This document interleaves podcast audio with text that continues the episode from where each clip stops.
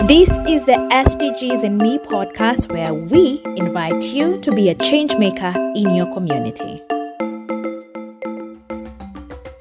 Hello, everyone. Welcome to the SDGs and Me podcast, a podcast by Vijana Tupo Initiative in partnership and with the great support of the International Federation of the Red Cross and Red Crescent Societies, particularly Solferino Academy throughout last year, we've been working with IFRC and different other organizations to just push the agenda of the Sustainable Development Goals to educate you, the listener, about the challenges that are happening, uh, challenges that people are, that people are facing in Africa in different parts of the world, and we are listening to different change makers from different parts of the world who are doing something and want to add their voice to the change we want to see by 2030.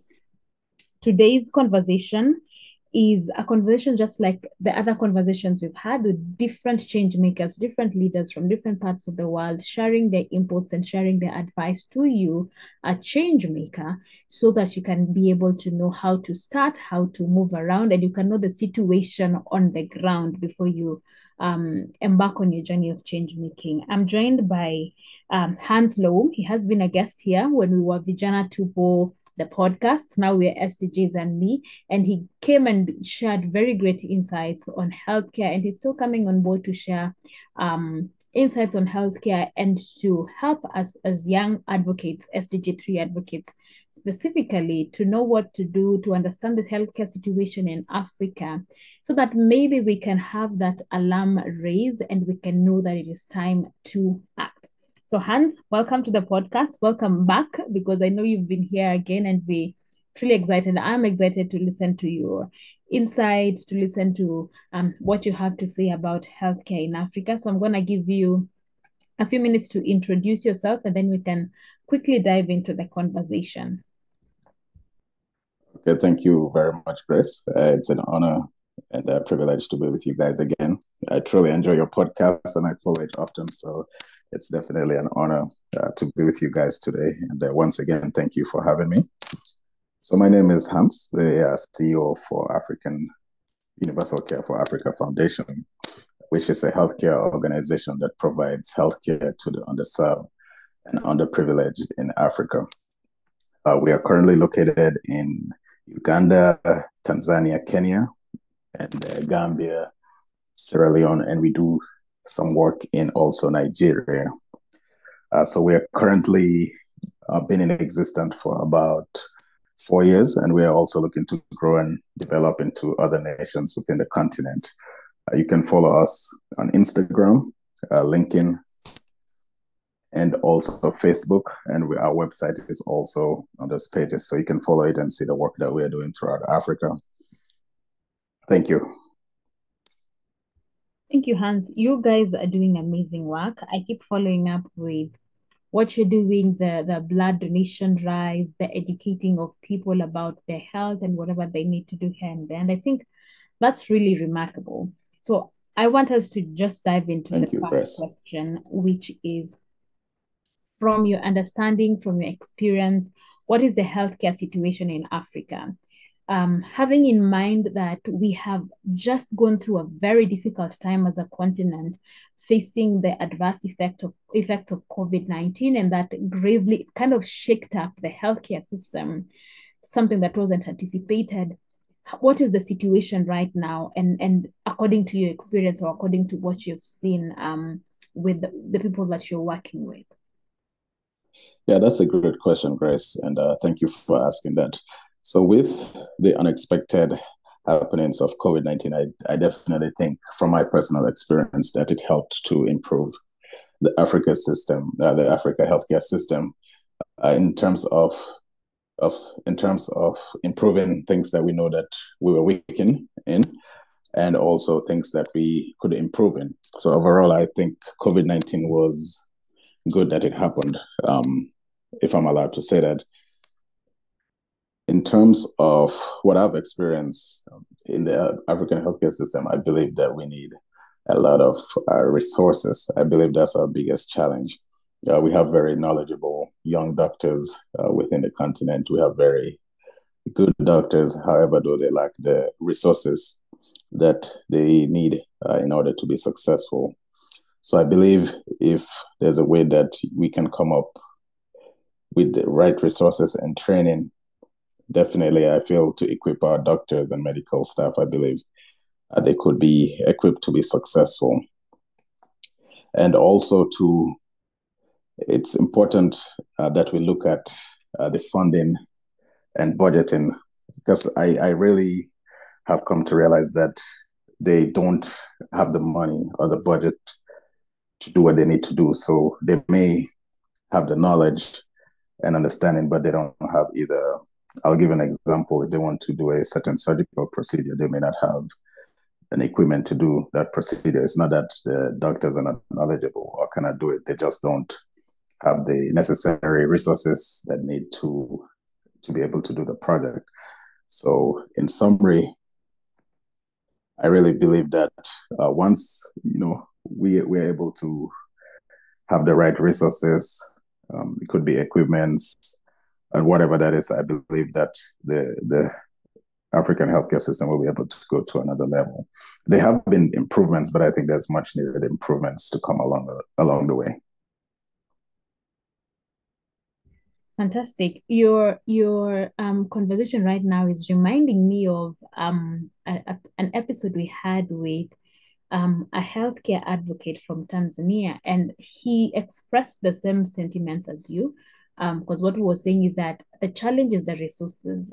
They uh in Tanzania, the situation they were facing at that time is that uh, there are many sick people, but there are very few doctors. And the reason why there are very few doctors or healthcare workers is because um the funding from the government is very little, they are paid very little. So it becomes very challenging for them to cross over to that type of career path. So I do agree with you that resources and, and the funding and budgeting is something that really needs to be looked into. Now, going into you as an advocate for SDG3, you lead this incredible, incredible organization working through campaigns all over this the, all these countries, and it's amazing what you're doing, Hans. What are the challenges? Thank you. Um, what, what, what are some of the challenges you've been facing as an advocate for SDG 3, which really covers healthcare, you as, as a healthcare advocate? Another great question, Grace. So, again, I'll bring up the the budgeting issue. Um, that's one of the biggest challenges uh, because part of the SD3 goals um, that we try to handle as an organization is to provide, you know, clean water and sanitation, uh, zero hunger, and no poverty. So to address all these concerns, you need uh, definitely a good amount of budget to definitely either to empower the people within the com- the communities to be able to further the work. So uh, budget is a big issue for us. Um, in terms of clean water and sanitation, uh, we've talked to organizations in the United States and different places around the globe to help us develop a concept where we can be able to provide clean water for certain neighborhoods. But again, as usual, as I've echoed, you know, several times during our conversation, uh, budgeting it becomes one of the hugest issue, and also to another issue, uh, it's the delivery of care. You know, how can this be built into in part of the SDG goals, and also how could it be sustainable? So how can we bring it to those different countries, those different communities, and how can we set a process in which this this can be delivered and be successful, and also to be sustainable in these communities. So those those are different challenges, and also access access to is another challenge that, um, if I may add, that you know I've come across uh, because we work with very much these communities where if they want to go see a doctor or want to go to a clinic, that's good. Uh, they almost have to drive 30 or 45 minutes away. So my concern with is now what happens when this is urgent by the time you run to the hospital, you know, whatever that issue is, you most likely the probability is you'll die or the, the condition may worsen. So uh, access delivery, and also budgeting. Those are some of the concerns that uh, we have gone through. Uh, I don't know if you've been paying attention to the recent news, but uh, something that has been occurring in my home country, the Gambia, is maternity death. It's been increasing, Mm. and the numbers keep going up high and high and high. You know, and at some point we have to ask ourselves the question, you know, what is going wrong? Uh, is our our doctors are they being trained right? Is um, is it the delivery, the way it's being delivered? They are they going through the right protocol steps, or is it the access? You know, what happens when somebody runs out of blood? Do we have a system where they can be giving up that blood, or or it's an unfortunate incident once they run out of blood, that's it, you know, and they they unfortunately die. So I think these are different challenges that you know definitely I I've come across, and within my work within my organization, uh, we've seen these challenges. Amazing. And and it's nice to hear the example from your home country. And I, I do believe that um, different countries are currently, especially here in Africa, we are all facing the healthcare challenges. But how they are curated in different countries is, is, is slightly different. Like for us here in Kenya, I know a big challenge has been one the resources. We've kept we've been having a lot of doctors strikes uh, the threatening for the healthcare workers to strike. There has been a lot of challenges in terms of the hospitals and, and how they're, they're built and how they are managed. Recently in Uganda, we had um, an Ebola outbreak, which was a really big scare for countries surrounding around East Africa. So indeed, there are great challenges. And as you've mentioned, access, budgeting, resources, all these are very quite valid um, challenges.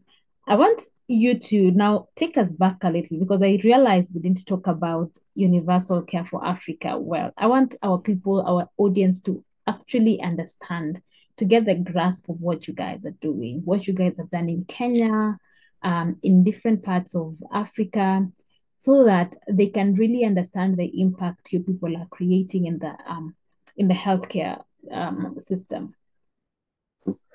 Thank you, thank you. So we've had the opportunity to do a lot of uh, projects and uh, camps in, dif- in different places in Africa, uh, especially in Kenya. About, I would say, about four or five months ago, we had a medical camp.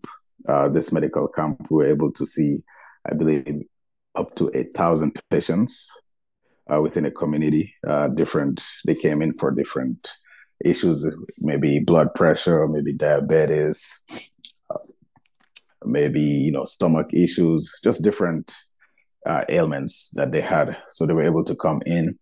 Uh, some of them will be were able to be given medications and treated, and then the ones that were not been that were not able to be treated, uh, they were able to be referred to a hospital for further treatment and help. So that's uh, one of the things we did recently in Kenya. Uh, things we do in general, we have uh, screening screening exercises where we go to different communities, we screen different people, let them know their health status, what that is, because we've come to find out that knowing your status is a big part of health and providing healthcare.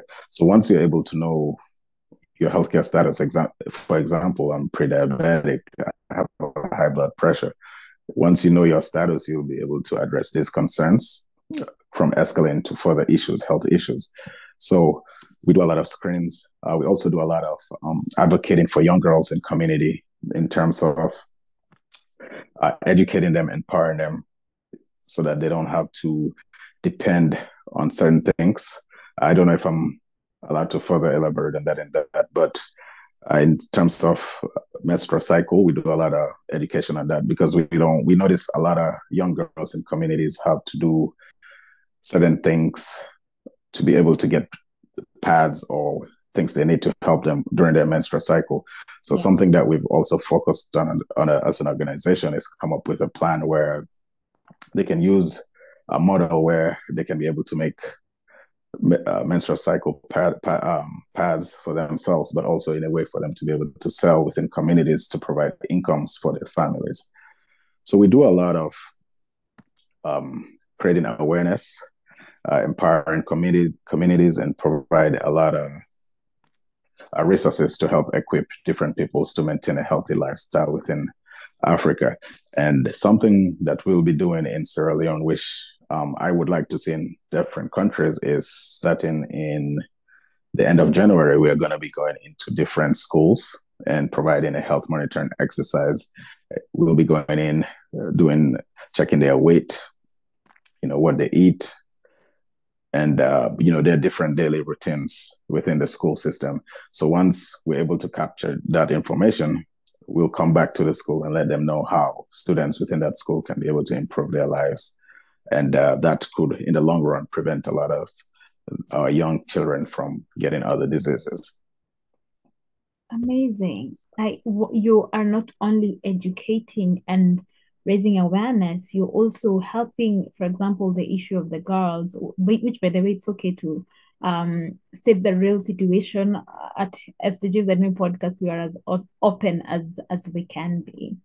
Um, um, as I was saying, I think it's really great that you're not only just raising awareness, you're raising awareness and you're also um, making sure that these girls are able to be empowered enough to stand on, on themselves and not to depend on, say, for example, sexual practices or different exactly. things that um, you know girls are, are are going through to get the menstrual uh, product. So great.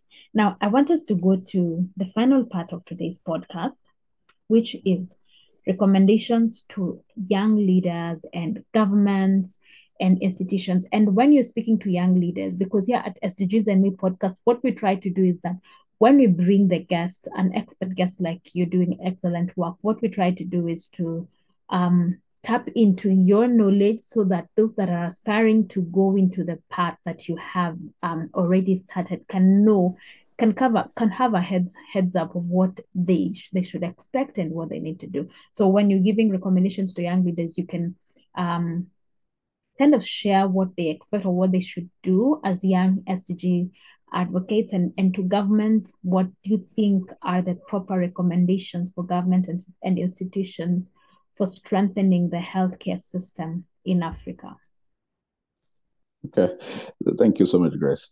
Uh, before I answer these questions, I would have to say, because I moved um, to the United States at the age of 11, mm-hmm. and uh, I would have to say I was very impressed though when oh, I'm still always very impressed when I talk to our young Africans in different countries, uh, different communities. I'm very so, very so much very impressed at the knowledge that they have. You know how talented, how educated, how much of a force they are, and I'm always so very impressed. I, anytime I talk to any young African leader within an organization, I always come back and share with people at my either my workplace or family members here in the US that I'm very impressed and Africa has a great future ahead of them. So to answer the question, my recommendation for young leaders is to just you know continue to work, work hard, you know, stay focused, stay dedicated, and always see the big picture of things because at first it may not seem like it's all coming together, but once you stay the course, work hard, you know stay focused and discipline i think it it always comes all together at the end. Also to another thing that i would like to recommend is to find mentorship. I found that very helpful in my career.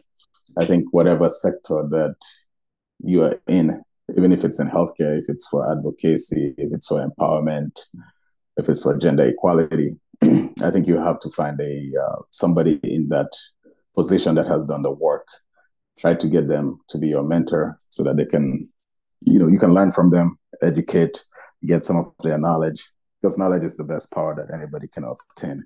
So definitely and also try to network. Network is a big a big big one. Try to you know network try to find meetings that you can attend to online conferences. You know whatever it is just uh, meet people and get to know them so that you can be get, you'll get involved with the process and everything like that. So that's that's my recommendation to you know young leaders in Africa. As far as governments, excuse me, as far as governments and institutions working in the advancement for healthcare in Africa, uh, recommendation would be uh, we need we need resources, we need budget allocate for healthcare. That that would be the thing that I would stress. We need we need lots and lots and lots of uh, money allocated to to a healthcare system in Africa because there is, the, as I stated before, there the doctors are you know they are trained and knowledgeable knowledgeable enough, but they do need you know, the money, the resources to be able to do their work. Because it'll be the same thing anywhere in the world. You can be as smart as you can, you can be as, as knowledgeable as you can, but if you don't have the right resources, how can you be able to do your job? So it'll be great to see, you know, governments start allocating big budgets that will be designated for healthcare and improving the healthcare system in Africa.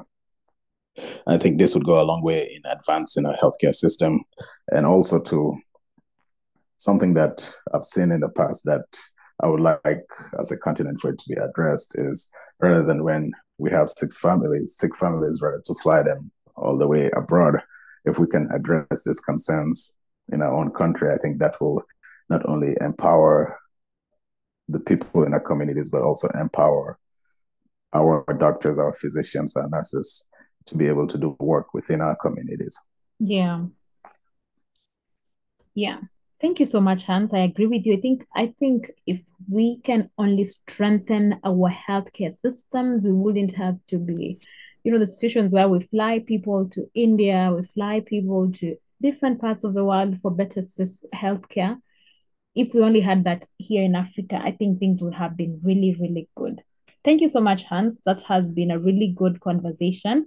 We're going to the very last question. I know I said the last, uh, the previous question was the last one, but this is the very last one. Um, I want you to give us your typical um one you as a CEO. This is a very fun question. A typical Okay. day in the life, and what gets you up in the morning? What really just motivates you to get up and do what you do? Uh, for me, what motivates me and gets me up in the morning in terms of doing CEO work for Universal Care Africa is the passion that I have for healthcare in Africa. And uh, I want to advocate for the people that also don't have access or lack of access for healthcare. That's what drives me. That's what I'm passionate for because I believe that healthcare is a human right and everybody should have the access to it. So that's what drives me and what keeps me going. Uh, and I I promise not to personally rest until, you know, that I, I know it may be a far fetched thing, but until, you know, everybody can have, you know, equal access to healthcare, because as I stated, it's a human right and everybody, everybody, I'll echo it again one more time, everybody deserves a right equal access to healthcare. Mm-hmm. Yes, indeed. Everybody does deserve equal healthcare, and it is true. Healthcare is a, a human right. Thank you so much, Hans. Such a fun conversation and very enlightening. I have what I've gotten from this conversation is um, the need for governments to really prioritize funding and budgeting for healthcare. Um, in our different countries, in our different communities, um, the need to expand our resources as institutions, as governments, so that we can strengthen our healthcare system. Um, love the I, I really love the last part of the conversation what gets you up in the morning? And i love that you mentioned that healthcare is a human right. I think that's something that needs to settle in people's minds that healthcare is indeed a human right. How can people absolutely. get to know about oh, were you saying something? Oh no i was just echoing to say absolutely it's a human right. Absolutely. Yes. Um how can people get to universal care for africa if you're in Kenya or wherever you are and you want to volunteer, how can people get in touch and how can people just participate in what you're trying to do? Yes, you can go on our website and I can be able to share that with you. Yes. Um, here in a little bit. Let me just pull it up. Just give me a few seconds. Just a few seconds, please.